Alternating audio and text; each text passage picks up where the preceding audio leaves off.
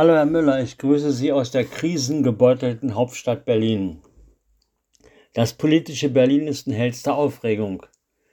Die Wahlen vom 26. September 2021 für die Bezirksverordnetenversammlung und das Berliner Abgeordnetenhaus werden wohl wegen erheblicher Mängel komplett wiederholt werden müssen.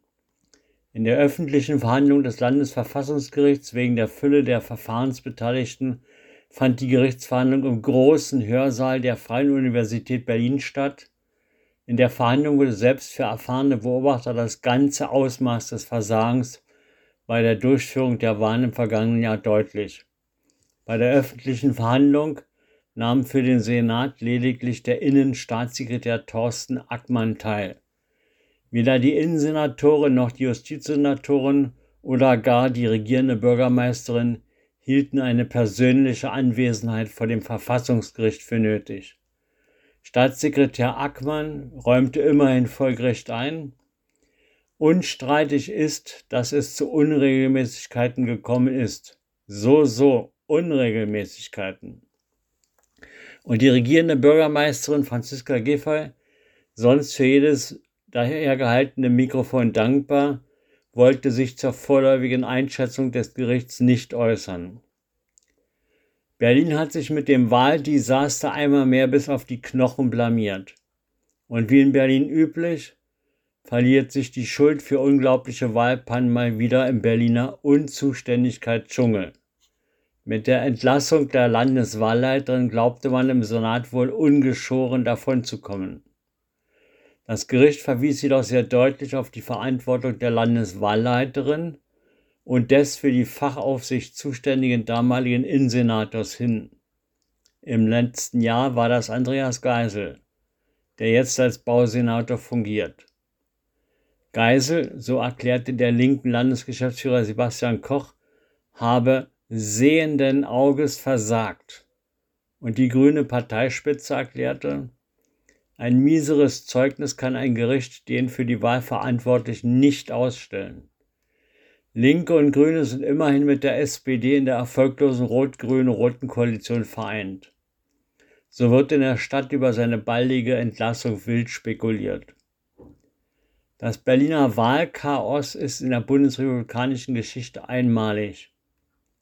Wegen der Einschätzung des Gesamtvorgangs dieser schlampigen Wahlen durch den Berliner Verfassungsgerichtshof hat der Wahlprüfungsausschuss des Deutschen Bundestages seine für den Oktober vorgesehene Entscheidung zur Wahlwiederholung für die Berliner Wahlen zum Bundestag vertagt.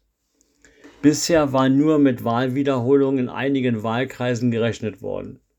Angesichts der unglaublichen Dimension der Wahlpannen will jedoch nun der Wahlprüfungsausschuss des Deutschen Bundestages eine Neubewertung der Wahlen vornehmen.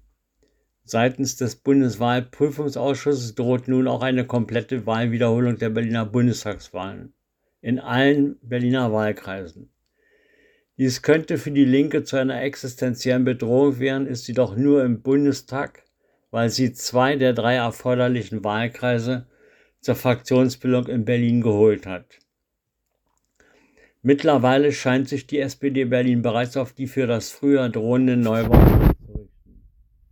Erste Wahlgeschenke sind das 29-Euro-Ticket oder das Aussetzen der Fahrpreiserhöhung für den Berliner Verkehrsverbund.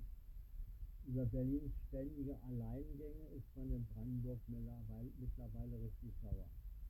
Gemeinsamer Verkehrsverbund Berlin-Brandenburg heißt eben nicht ständige Alleingänge Berlin. Aber immerhin, nun haben sich Berlin und Brandenburg verständigt, den Tarif und Verkehrsverbund erst im 1. April nächsten Jahres gemeinsam zu erhöhen, mutmaßlich nach den Wiederholungswahlen. Berlins regierende Bürgermeisterin Giffey ist weiterhin omnipräsent und schon im Wahlkampfmodus. Jüngst sah man sie mit einer Pistole bewaffnet, nicht für Auseinandersetzungen in ihrer Koalition, sondern um den Berlin-Marathon zu eröffnen. Bei Markus Lanz in der Talkshow versuchte sie die Berliner angesichts der Energiekrise auf drohende stundenweise Stromabschaltung einzuschwören. Eine Meinungsumfrage belegt erneut die Unbeliebtheit der regierenden Koalition.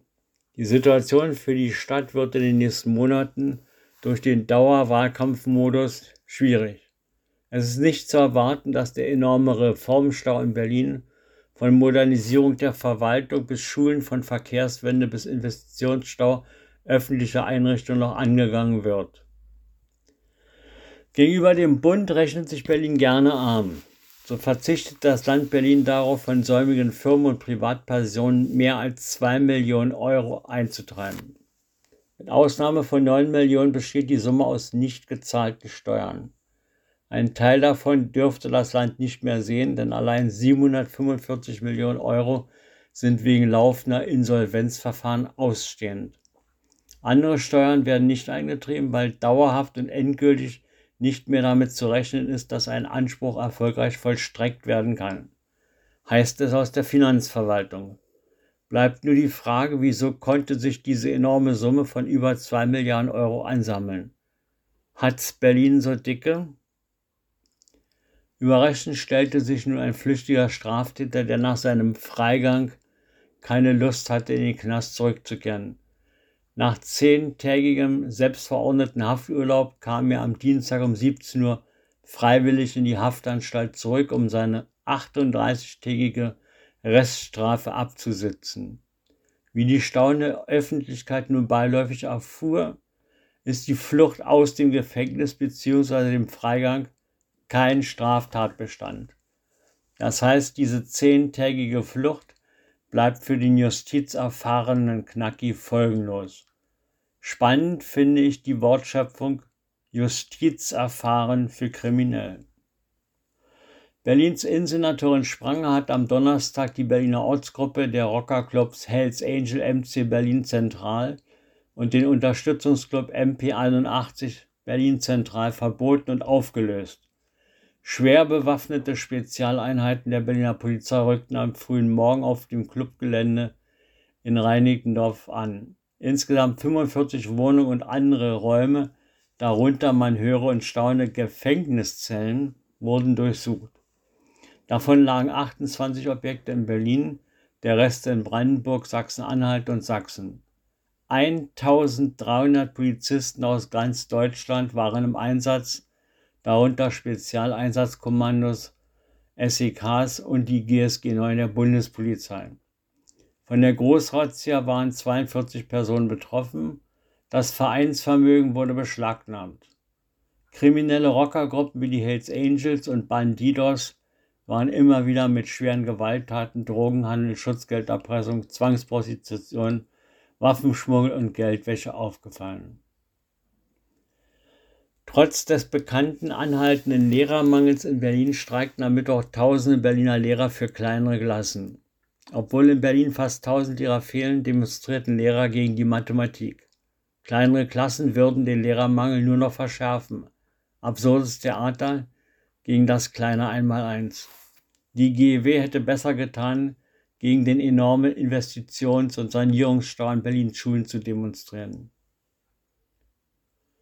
In Berlin zeigen sich erste Einsparmaßnahmen. So meldet der Berliner Zoo und der Tierpark, man werde auf Effektbeleuchtung verzichten. Der Zoo strebt insgesamt eine Energieeinsparung von 15% an. Man werde aber dabei am Wohlbefinden der Tiere nichts ändern. Die Tiere sollen nicht frieren. Gespart wird unter anderem bei der Beleuchtung. Die Vogelhäuser erhalten sparsame LED-Lampen. Und im Aquarium soll die Pumpentechnik erneuert werden. Mutige Schwimmbegeisterte können auch weiterhin im unbeheizten Prinzenbad in Kreuzberg schwimmen gehen. Wegen der Energiekrise wird aber das Wasser nicht mehr geheizt. Also alle, die sich abkühlen wollen, auf nach Kreuzberg ins Prinzenbad. In Spandau bei Berlin, genau in der Spandauer Altstadt, findet sich der über die Grenzen Bandaus hinaus bekannte Fischimbiss Fische Frank, der mit dem Motto frische Fische vom Feinsten wirbt. Wer es in die Fußgängerzone in der Spandauer Altstadt geschafft hat, wird im schlichten Ambiente des Imbiss fischmäßig hervorragend versorgt. Ich habe selten eine so umfangreiche Fischspeisekarte wie bei Frank erlebt.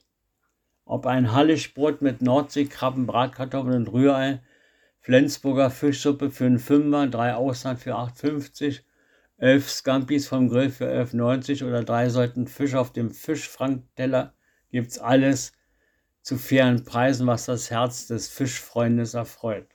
Fisch Frank findet ihr in der Charlottenstraße 7, Montag bis Samstag von 11 bis 20 Uhr in der Fußgängerzone der Spandauer Altstadt. Wünsche morgen einen schönen Tag der deutschen Einheit und eine sonnige Herbstwoche.